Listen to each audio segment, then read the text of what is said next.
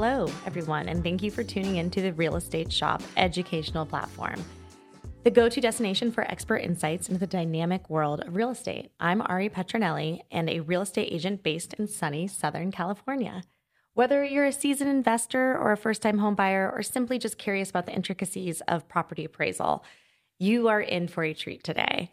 Our experts are here to answer your burning questions and share invaluable insights. So sit back, relax, and let's embark on a journey of real estate wisdom with the Real Estate Shop.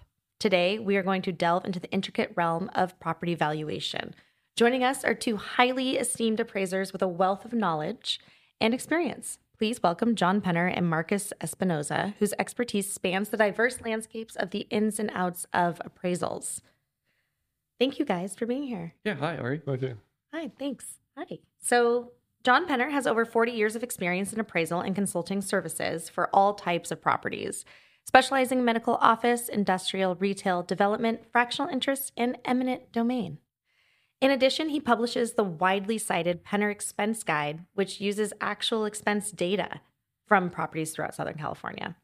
Mr. Penner has qualified as an expert witness in bankruptcy in Superior Court for Orange, LA, and San Diego counties. He is a member of the Appraisal Institute with an MAI designation and a certificate in litigation. John, again, thank you for being here. Hey, great. Uh, that was a great introduction. Uh, sound more experienced than I am, maybe. No, sounds but I pretty have been impressive. around for a long time. Well- and uh, I consider myself really fortunate to be in a field that I really enjoy for this long, and I, you know, hope to be in it longer. So um, for another 10, 15 years. Um, so uh, your question was about the MAI designation? Uh, yes. What is an MAI? MAI stands for the uh, member of the Appraisal Institute, which is the largest organization in the country for appraisal, and it's the longest standing. It goes back to the 1930s, and it was created after the banking crisis that created um, the Great Depression. So um, it's a very rigorous um, educational thing that we we have to take a number of classes and show our experience and pass a demonstration report and also a comprehensive exam to get this after having a de- uh, four-year degree.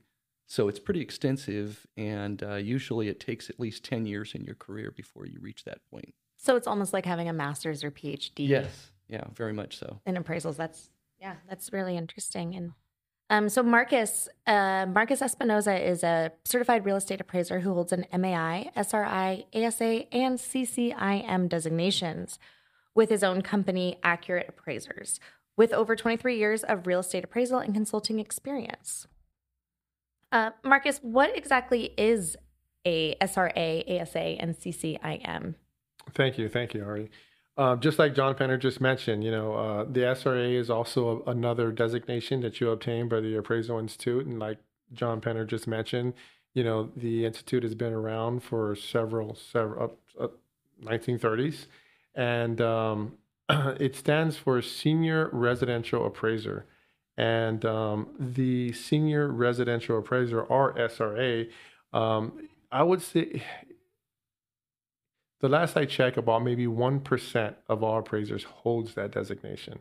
The ASA is another institute um, that uh, has been around for a long time as well, and that stands for uh, Accredited Senior Appraiser. And the ASA is more of a multidiscipline um, organization where they, they focus on business valuation, they focus on um, personal property valuation, real estate valuation.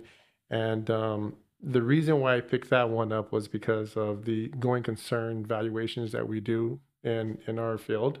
Um, and the CCIM is more geared towards brokers. Um, and that stands for Certified Commercial Investment Member. And just like John said, you have to, you know, rigorous, you know, program, you know, you have to do a lot to get it. So, you know, so yeah, it's like getting your master's or your PhD you know those designations. So they're they're not they're not easy to get. They're hard to get, um, but um, you know we do it because we want our our clients to feel comfortable and who they're selecting as their next appraiser, and so it's very important to them. So it's very important to us. I think that's really incredible that you guys have done that. Yeah, I wish I would have done some things Marcus did. John, I was curious about your expense guide and why you created the expense guide for other real estate professionals um, or investors. I've had the privilege of reading it, and it is it's incredible. It's really interesting with the amount of information that you have in there.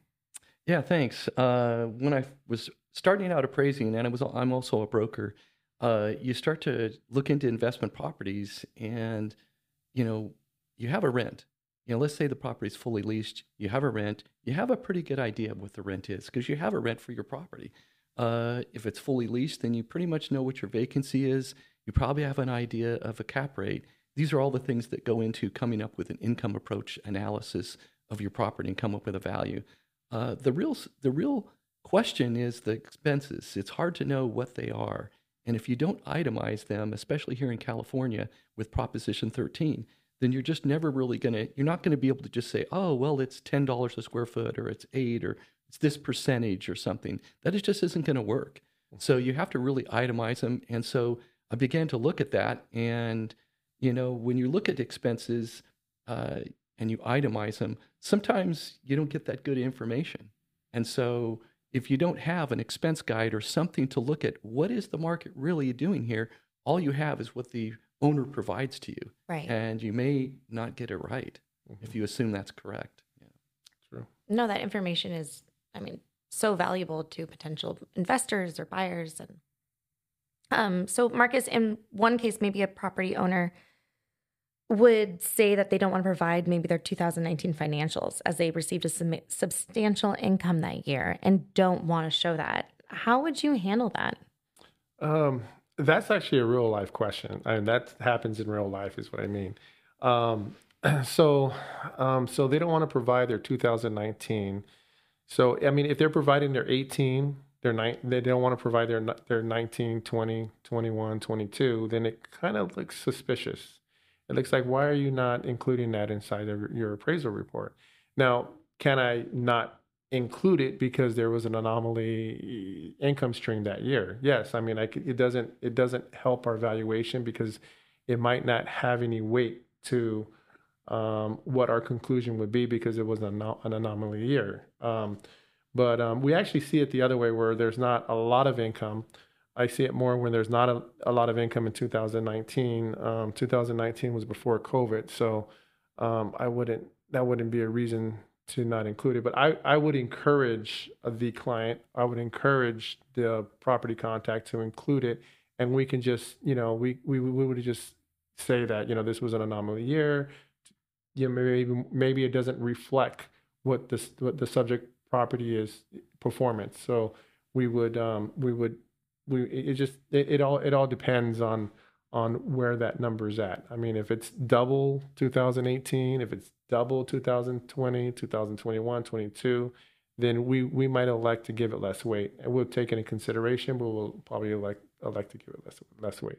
Um, yeah, yeah. You hate to say it, but you know, property owners are biased towards what they want, Right. and they usually want a higher value. Sometimes they want lower values, Uh, but that's not our job. And um, our job is to come up with what a reasonable buyer would pay for a property, and a usually seller would uh, would sell it for. So, you know, if you're going to look at expenses, this is where they tend to buffalo you. Yes. This is where they, you know, you you, you and you got to think that and and know that going in. You got to really kind of have an idea of what's going on, or they may be able to pull the wool over your eyes. Right. Right, because usually appraisers request maybe three to five years of financials, Mhm. and you know a lot of property owners don't want to necessarily divulge that information. Yeah, sometimes they think it's kind of ridiculous or just too much or whatever, but they're really kind of holding back. And well, and sometimes they don't keep very good records. You know, mom and pop, and Right. you know, so That's Yeah. true. Yeah. So, um, also expenses in rent. Con- I'm sorry. Expenses in RSO and rent expenses have increased over the past several years, both due to inflation and higher usage from residents, whether they're working from home or just being home in general. Conversely, rents have not really increased the last few years. So, how does that operating results? You know, uh, should a return to normal expense ratios be forecast? Right. Um, so what? Um, it should be normal, and when I say normal, I mean it should be normal with your data set. You know, your data set, if you're appraising an RSO property with the restrictions, with rent controls in a rent control area, your data that you ex- extract, you want to get your rent comparables, you want to get your sales comparables, your expense comparables. You want to generate all that information from a rent controlled environment. Um, otherwise, you're like not analyzing the correct data. So it should be normal.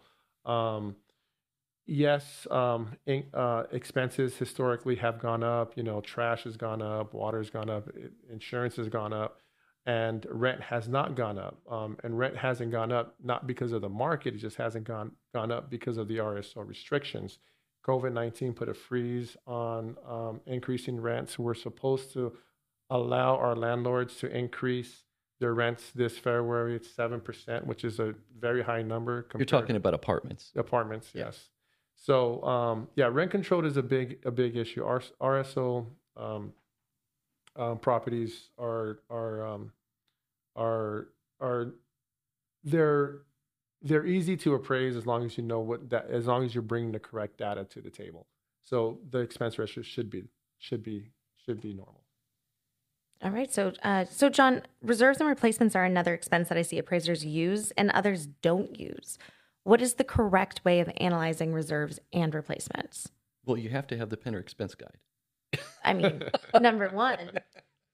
Um, I think that uh, you know we're talking about um, you know you've got some expenses that are related to long life items that the building has. You know that are you know your structure. That's not going to that's going to depreciate over time, and when it's done, your building's done. But uh, there's short-lived items also, and that's really what we're talking about: the roof, um, the, the, floor covering, uh, the parking lot, things like that. Um, if you're doing an apartment, we're talking about all the appliances and things of that nature: your air conditioner, your your oven, your uh, refrigerator, um, your washer dryer. So we're looking at those, and we're looking at the life they're going to be, which is shorter than the life of the building. And so we're trying to come up with what would that maintenance be. So it's kind of an add-on to the repairs and maintenance expense, um, but it needs to be reflected because sometimes your repairs and maintenance that are normally happening aren't reflecting that because maybe your building's 10 years old, but these things are going to last 10, 15, 20 years. Mm-hmm. And so you don't really have a number for that, but you have to factor it in because it's going to happen over time. And your income stream estimate, when you're all said and done, is going to reflect the value of your property into perpetuity for the life of that building, for the life of that investment. And so it needs to reflect those expenses. Hmm. Hmm. Another big, you know, topic these days is insurance. And insurance is a big issue with property owners. Hmm. You know, since insurance has increased more than historical norms in the recent years. Uh, do you use a higher conclusion than the current insurance premium? Um, so our conclusions are based on the theory of anticipation. That means that we're using, we're projecting what the pro, how the property is going to perform that next year. And so if we have historical saying that they're at 20 cents a square foot and it's 25 cents a square foot, 30 cents a square foot, or let's say all of them were 30. Um, I have seen um, insurance go up as much as 30% if compared to last year. Um, so that right there would have to be taken in consideration for your project for your projected uh, uh, expense line item. Um, and and us as appraisers, we take that in consideration. We look at their history. We look at something like the expense guideline from John Penner. We also look at um, expense comparables, and so we t- we group all that information together and we say, okay, well, what makes sense, and what's going on in the market today if the market today, if all our data is saying it's all 30 cents a square foot, but we know that the next year will be there's an increase in 30 percent because we've seen it, then we would take that in consideration. Marcus, what do you think about uh, earthquake insurance? How do you handle that? We tend to leave that out because um, because um, it's not a required expense. Some some landlords elect to you know pick up that expense, but the reason why we don't include it include it because it's not underwritten that way with other properties. It's not underwritten. It's we don't underwrite it. Investors don't underwrite it. So if investors are not underwriting and sale number one and two don't underwrite it, then it just mix, it just mixes. Yeah, and the expense can be double right, and what, and what expensive all and your expenses are. It's kind of crazy high here in California. Yeah, that's true. Oy, Yeah. oy. Flood insurance is another, but Yes, if the property is required to have flood insurance, then we'll include that. right. Uh, John, I wanted to talk about you know Prop 13, and I've noticed that some appraisers use Prop 13 for the real estate real estate tax conclusion using the value conclusion. In other cases, I see appraisers not deduct taxes and add the tax rate to the cap rate. What is the correct way in handling this expense line item? Well, I think it's the first way. Uh, but I did have an attorney just this last week argue with me a lot because I'm doing a tax appeal. And state law has a different definition of market value for tax appeal. So the assessors are looking for us to load the cap rate with the tax rate. However, it does result in a lower value, which is what the client wants. but that's state law also. Yeah. So I'm including it, I'm loading the cap rate. But other than tax appeal, I never use that method. I always use just using the cap rate times the value. Mar- so, Marcus, if using Prop 13, which value should be used? The final conclusion, the purchase contract price, or the lowest value conclusion by the approaches used? That's interesting. I see that done in different different ways. Um, but if you're asking me, I would be using the purchase price. However, uh, the purchase price can be uh, there could be a big delta between purchase price because that's and market value. Um, I mean, I actually myself um, personally bought a property um, back in 2020, and on paper we bought it for six hundred thousand but the property was never worth 600,000 and it was clear that it wasn't worth 600,000. So the assessor turned on the radar for the assessor. The assessor said, "Hey, this property is not worth 600,000. We're going to do our own assessment." So they did their own assessment. So when they did their own assessment, they came out at 950. Now, was it worth 950? That's the question. Um, well, um, what does the assessor use? They use market rents, they use average condition, and that's what they did. And so when doing that, they're not considering the other things. They don't know what the they don't know what the what the actual rent is. They don't know what the condition of the property is. So was it worth 950? Uh, no, it wasn't worth 950. It was worth something south of that number. But you know, then that then then that's when you have to go do a tax appeal and say, hey, listen, it's not worth 950, and here's why. And so then the here's why comes up, and then the, then then the the the assessor appraiser lays low on it. But in most cases, we use the purchase price because if our valuation is off, say five or ten percent, the assessor is still going to use purchase price. You know, so that's what they would use. That's what I would use. I do see it used where, um, you know, they say that the income approach is a self-contained, you know, approach. So let's use that number. I also see other people use other, uh, uh, you know, they use the sales comparison approach because that's going to be the final conclusion of the report. So, you know, I see it done different ways, but I, I tend to veer on the purchase on the purchase price. Yeah, I think uh, I like to look at uh, you know how court really looks at things because ultimately, if something is in dispute, it ends up there. Not that often, No. but that's really the arbitrator of what really the final arbitrator. And you know, so you have to get back to basics. And what they're really looking for is sales. It's really hard to disagree with a sale because, Mhm. like Marcus was saying, the purchase price is the purchase price. Somebody actually agreed to buy it for that and sell it for that. Mhm. And so, as long as that sale goes along with other sales in the market, it's really hard to disagree with that. Yeah. So, I think the other approaches are strong also uh, in certain instances, but uh, that's probably the strongest indication. I was always curious about this, but uh, do you find that there are significant cost savings if a property owner has more than one building? You know, for example, you lower repairs and maintenance.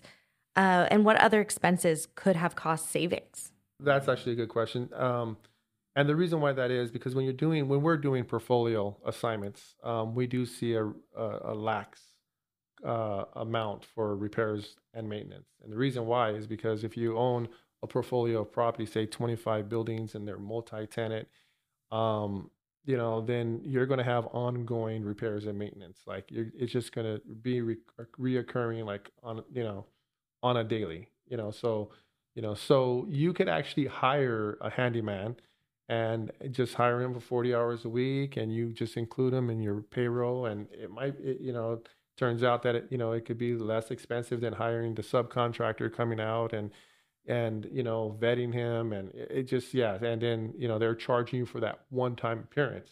If you have a subcontractor coming out and they're coming out you know you know uh, 15 times a month then they're going to be more relaxed on on what they charge you um, also with property management if i went to you and said hey ari i got a i got a four unit retail building i would like for you to manage and you'll be like, okay cool i'll manage it and then you know if i bring um, 15 of those to you, you might be okay. Well, I'm gonna I'm bringing more revenue to your to your business, and you might you know cut me cut, cut me some slack on the percentage.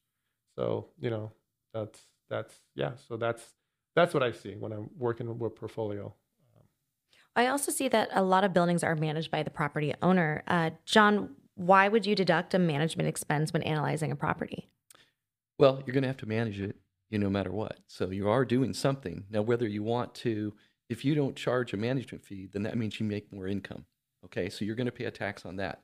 If you are the manager and you make money that, well, then you're going to pay that as income to you and you're going to pay taxes on that also.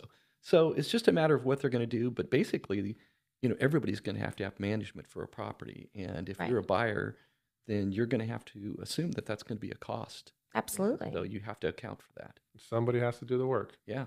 But so, how should owners handle capital repairs and improvements, John? Like water heaters, roof replacement, you know, painting, uh, and when can they deduct them in the year incurred versus amortizing them? Yeah, that's a good question. Um, just to kind of go back a little deeper, sometimes there's capital expenses, and maybe that's a major tenant improvement for the property or something. And that's not something that's going to be deducted as an everyday operating expense. So we do not include that in our everyday expenses. Um, that's going to be dealt with separately down below the NOI line, the net operating income line. So, um, but aside from that, then we're just kind of looking at expenses, and some some owners deduct them every year, all the time, and then others, you know, account for them over a time period. We're not really looking as an appraisers. We're not looking. We're not an accountant. We're not going to. We're not going to utilize de, uh, depreciation and things of that nature. We're going to try to account for what is typical for this property and arrive at a number at that. And probably repairs and maintenance is probably the hardest number to come up with in your appraisal Huh. as far as expenses go. Huh. So, where do you see expenses in the next year then? Uh, you know, I think that uh, Marcus touched on insurance. That's got to be the biggest rising one, whether it's worried about fires or all sorts of different liability. So that's probably the biggest one that's really jumping right now. And there's no question. When I come up with my numbers next year, I know that's going to be higher. Uh, utilities. Utilities are Yeah. just crazy right now. Yeah. I mean, whether it's water or electric, and uh, you know they're putting all this infrastructure in, in California for uh, climate change. Uh, well, we're going to end up footing the bill. Yeah. so the utilities are really probably going to go up too. I think maintenance actually is kind of staying stable because uh, the supply chain problems we had during COVID are not there anymore. There's not as much construction going on right now, so the cost of different items isn't as high. So I think that is kind of leveled off. But uh, the insurance and utilities are probably the biggest area. Yeah. Yeah, I feel it. Yeah, Absolutely. With repairs and maintenance, I've seen you know contractors that would contact me and they would actually you know hey you know I mean can I do some work when they're calling you because they need work that's when you know that there's going to be some relax some relaxed numbers so yeah stable stable even probably even decrease with repairs Possibly. yeah because hate I to say that. yeah because, because labor is is available um insurance you know like gosh you know um state farm just left california Yeah, yeah so i mean they're not just the only one. yeah they're not the only one so i mean if you have a policy with state farm they're not renewing you um so it's it's it's uh it's a very interesting time for Yeah. for for a lot of Try to get car insurance. It's crazy, yeah you know. yeah Also, what are the hardest expenses to analyze? Yeah, I'd have to go back to repairs and maintenance. Yeah. Yeah. Really the most difficult because you're really kind of having to assess the quality of the building, the age of the building, the components of it, uh, what's going on. Have they really done any maintenance in the past? You know, what condition is the building in? So you're going in there and you're looking at that. And if we're going back to, you know, management, uh, professional management is on it. They're looking at it all the time. They're maintaining their properties. And then all of a sudden, there's one owner that's mom and pop that only own one property, and they kind of tend to let things go. Yeah. and then all of a sudden they, you know, they wonder why their property is being hit with some extra cost and Yeah. losses in the value, deferred maintenance. But uh, there can be a lot of deferred maintenance that creeps up. Well, before I wrap this up, I just want to know, John, where can we find the Penner expense guide? Well, it's on the internet just Uh, a at- quick Google at- search of, at penner-associates.com. okay. Awesome. Well, thank you so much to our guests, John and Marcus, who have certainly added a new layer of understanding for myself and I'm sure our listeners as well. Um, until next time, remember that knowledge is power, and the real estate shop is here to empower you in the real estate world. Thank you. Great, thank you.